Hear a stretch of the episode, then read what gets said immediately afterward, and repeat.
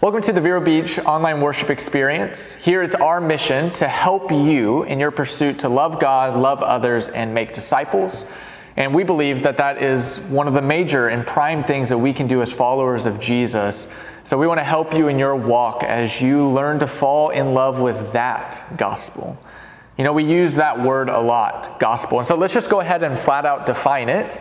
Gospel is from the Greek word eugelion, which means the good news. It's what kings would pronounce whenever they marched into a city that was under their providence. They would announce, come announcing the gospel, the good news of their reign.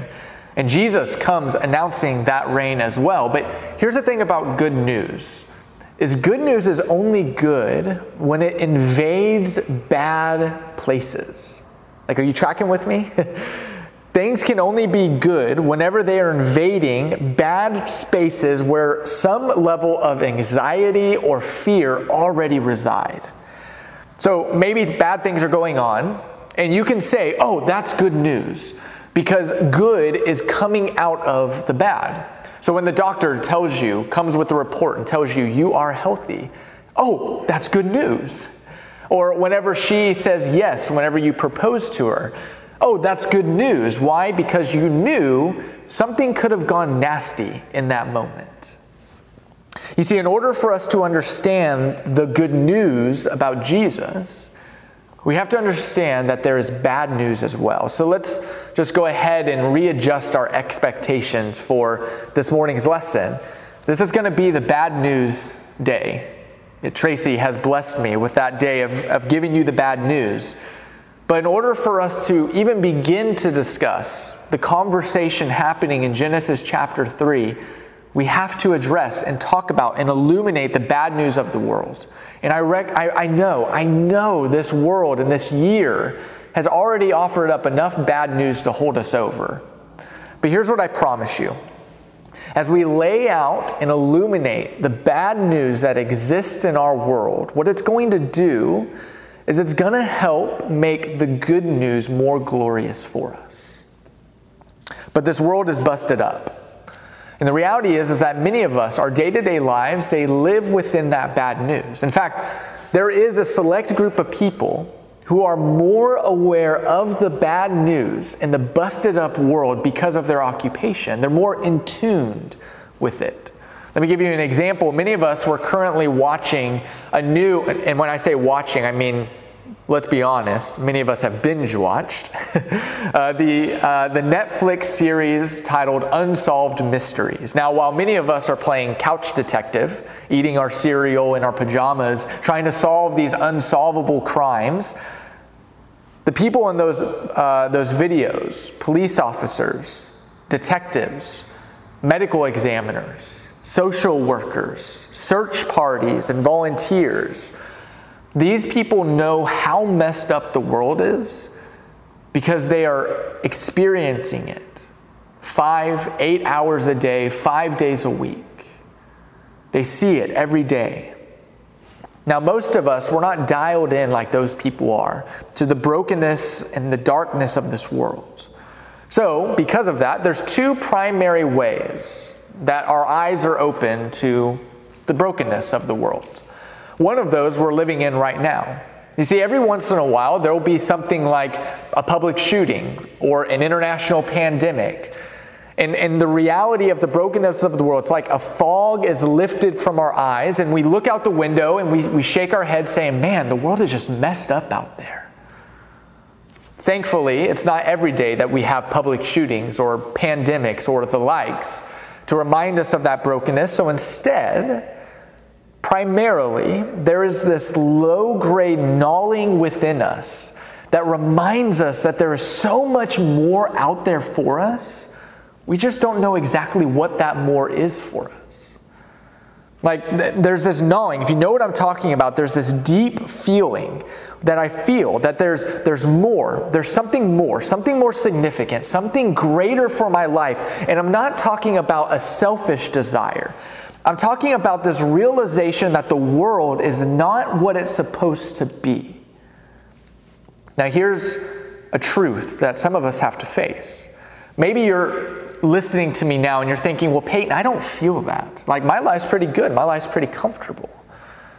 And if you've severed yourself and you've satisfied that feeling, and you feel like, well, this world is everything I ever want, I don't want to go anywhere else, you've actually given up one of the greatest gifts God has given us. This deep feeling for something more. Something more for the world, something more for you, something more for all of creation. You see, the world as it is, the world you and I live in, it's not the world God intended it to be. And I'm not talking about dinosaurs here. No, the world you and I live in, it's not the world God designed it to be. You see, the story, it, it opens up with God confronting chaos and disorder, and he brings order and beauty to his creation. That's where this series began in Genesis. And humans, they were formed and they were appointed as God's divine partners. And we talked about that as well in the Imago Dei, made in the image of God to rule the universe. And as his representatives, representatives, humanity can choose to trust God, to, to want and desire God's wisdom to rule his good world, and that would result in a blessing for the entire world. But what did we learn last week? That humans choose to define good and bad on their own. And what this does is it begins this destructive cycle that reintroduces chaos and disorder back into God's good world. And it's at that point that we pick up in today's portion of Genesis. Genesis chapter three, beginning in verse one. It reads, "Now the serpent was more crafty than any of the wild animals the Lord God had made. And he said to the woman," the serpent, he said to the woman, "Now did God really say that you must not eat from any tree in the garden?" The woman said to the serpent, "Well, we can eat from the fruit from the trees in the garden, but God did say that you must not eat from the tree that's in the middle of the garden, and you must not touch it or you will die." "You will certainly not die," the serpent said to the woman, "for God knows that when you eat from it, your eyes are going to be opened. You'll, you'll, in fact, you'll be like God, knowing good and bad." Now, when the woman saw that the fruit of the tree, it was good for food, and it was pleasing to the eye, and it was also desirable for gaining wisdom, she took it, she ate it. She also gave some to her husband who was with her, and, and he ate it. And then the eyes of both of them were opened, and they realized they were naked. So they sewed some fig leaves together, and they made coverings for themselves. You see, the author has chosen to disclose a small but important clue to the story by revealing something about the snake. He was more crafty than any of the other creatures that God had created. Now, that word used there is not primarily used in a negative sense throughout the Bible. It's used eight times in Proverbs, two times in Job. Let me give you some of those examples. Proverbs chapter twelve, verse twenty-three, it says, "A prudent man conceals knowledge, but the heart of fools proclaims folly." Proverbs chapter fourteen, verse eighteen, it says this, "The simple believes everything, but the prudent gives thought to his steps." Proverbs chapter twenty-seven, verse twelve. "The prudent sees danger and hides himself, but the simple, they go on and they suffer for it." You see, the description of the serpent as crafty, it's, it's keeping up with several features that the author has already introduced in the Genesis story. And, and it, what it seems the author is trying to do is he's trying to build a relationship between the story here in Genesis and the human quest for wisdom that we're going to see in other parts of the Bible. And, and Tracy really drove that home last week when he talked about the two trees and the choice. But here's my point. The disobedience of the humans is not depicted in this story as a great wickedness or a great transgression. Like, it's not like the humans were seeking out rebellion against God. They didn't desire to rebel against God. Rather, what's happening in this story is they made a huge mistake. It's huge folly. You see, they had all of the good that they could have ever needed in that garden, but they wanted more.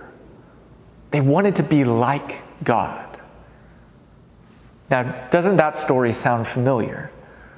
A people who have everything they want, to be happy, to be satisfied, to be content, but yet they long for more.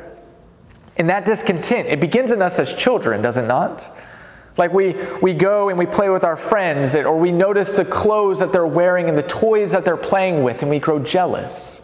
We visit their neighborhoods uh, and we notice the houses they live in, and we wish we could live in a neighborhood like that. Kids these days, they see the vacation their friends are going on on social media, Instagram and the likes, and they're wishing their family could go on that kind of vacation. And through culture and through a mixture of culture and self-indulgence, we begin to nurture that greed within us. And then as adults, we begin to grow discontent in our jobs. We think we deserve so much more than we're getting. We grow discontent in our families. Everybody else seems to have their life together. Why can't I? We grow discontent in, in ourselves even. I wish I was prettier. I wish I was taller. I wish I was skinnier. I wish I was smarter. I wish I was more creative, braver, less anxious. And notice how little effort it takes on behalf of the snake in the garden. The snake only speaks two times, two sentences. That's all it takes to offset the balance of trust and obedience that man and woman and Creator had. Two sentences is all it took to sever that bond. How many sentences does it take for you? And you know what I'm talking about. It's that, that little self-talk that you, whenever you know you shouldn't be doing that thing, but you begin to justify it in your mind. Well, I'll just go out and I'll just have one drink with my friends and then I'll cut myself off. I'm just going to send one flirty text back to this girl. Like, it's not cheating yet. I'm just going to see how she responds. Now, I'll, I'll just watch porn one more night. One more night, and then I'll, then I'll cut it off for good. Like, I'll just slide a little bit of that business money into my personal spending account. Just a little bit. Like, my family really needs it right now, and, and I have full intentions of paying it all back. Nobody has to know. Have you ever found yourself saying those words? So let's talk about that for a moment.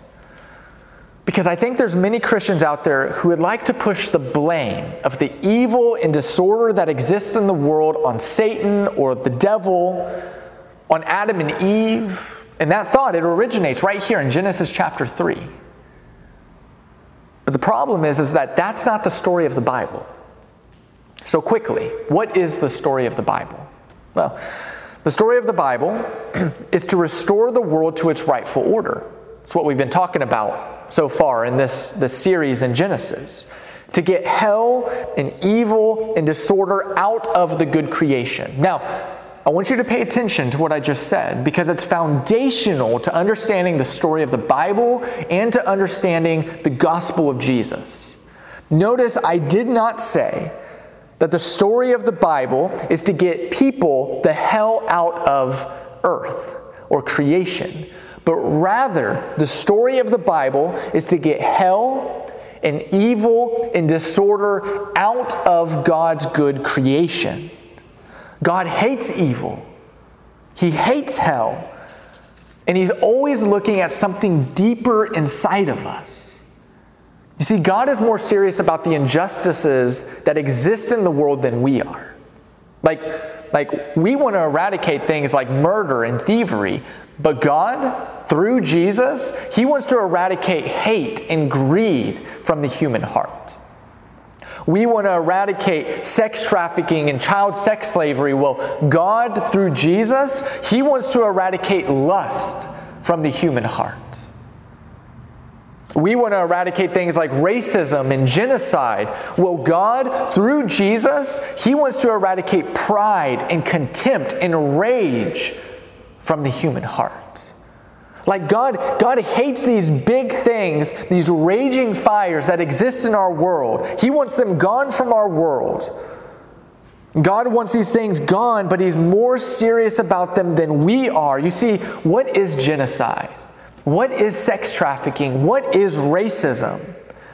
There are these raging hellfires that exist in our world and are destroying the good creation. But they are ignited by small sparks of deep-rooted distortion that exist in the human heart and the human mind, that exist in my human heart and mind. You see, God wants to get hell and evil and disorder out of this world, and He wants to get hell and evil and disorder out of you. And that's good news, but it's a double-edged sword. Because while I want God to get these things out of the, God's good creation, I don't want Him to get rid of me in the process, because we have met the enemy. It is me. It's not some pitchforked demon out there pulling the strings of evil. It's unchecked, nurtured evil that resides in each of our hearts. And the only reason that this process of renewal is good news is because of who it's coming from. You see, if a surgeon comes to you and he has a scalpel in his hand and he says, "I need to cut you open, because there is something nasty and ugly living inside of you and it's killing you," you'd view that as good news, wouldn't you? It's going to hurt. It's going to be painful. But it's good news. And that's the story of the Bible. And so as we move through this narrative of the first humans in the garden, we have to realize, as Tracy emphasized last week, that we can't We can't cast the blame of the fall of humanity on Adam or Eve or Satan or the serpent, but the burden lies on each of us as we take part in participating in bringing about the chaos and disorder in God's good world. Like the problem that we're talking about this morning, it's not a garden problem. It's a human problem. And we have to learn to face that music. There's a lot to say. And Tracy and I, we, we say a lot of it. We say more of it in our podcast, The Bible Peel, where we take each of these lessons and we dive deeper into them, looking at the literary design, looking at the original language, looking at more abstract ideas that are threaded throughout the Bible. And so I encourage you, if you want to go further in this discussion, go wherever you find podcasts, find The Bible Peel, or check out the bible peel dot com. That's P E E L, The Bible Peel. There's so much more to say, but I want to focus in on one last thing, because it has helped me in reshaping my image of God's character. So going back to Genesis chapter three, verses twenty-two and twenty-three. "Behold, the humans have become like one of us in knowing good and bad. Now, lest they reach out their hands and take also from the tree of life and eat of it and live forever, therefore Yahweh sent them out of the Garden of Eden to work the ground from which they were taken." Now, here's how I've always read that part of the story. Humans are evil. And God is mad. God is angry. In fact, God is so angry with humanity that He can't even stand looking at them anymore. And so He kicks them out of the garden, right? Because they have to be punished, right? Yeah, of course. Right? The garden isn't good enough for you, so leave the garden. You're exiled. And if you've ever seen the Disney adaptation of Beauty and the Beast, you, you have an idea in your head of what this scene might look like. Like, get out of the castle. Get out. I no longer want to see you anymore. But we run into a problem, is that despite what I have always thought this story to be, and despite what we have learned up to this point, that's not the picture that the story, that the text seems to be painting for us. It, it seems to be painting a much different portrait. Like, notice God's actions are not out of anger, they're out of anguish. God's actions and, and what it, casting them out of the garden, it's not out of exposure, but it's out of safety. Like, with the eyes of humans now open, with them having the knowledge of what is good and bad, with them now on the path towards pain and suffering and death, God's not going to allow them to remain in that state forever. He's going to protect them and save them from it. And so here's what that means for us as followers of Jesus as we reflect on this story in Genesis chapter three. We hold on to the belief that God deeply cares for His creation, all of creation, us included. We hold tightly to the belief that Jesus, He lived as the perfect human that we were designed to be, but we fail. Jesus lived as this evil-free life that only loved and only gave and was only other-centered. In His life, it was so repulsive, so offensive, so scandalous to those around Him that it actually created one of the greatest paradoxes of the Bible. You want to know what that is?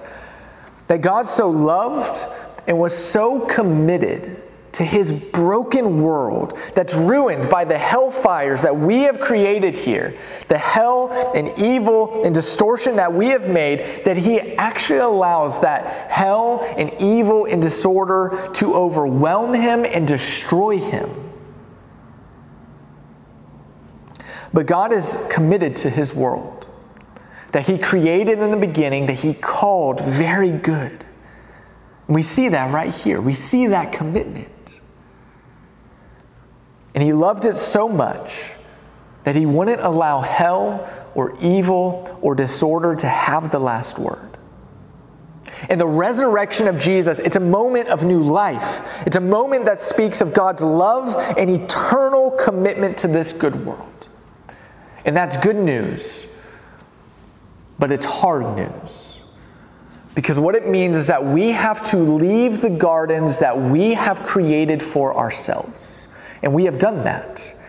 We've created these gardens of comfort that our culture offers us. We've created these gardens of ease of a life that's been promised to you.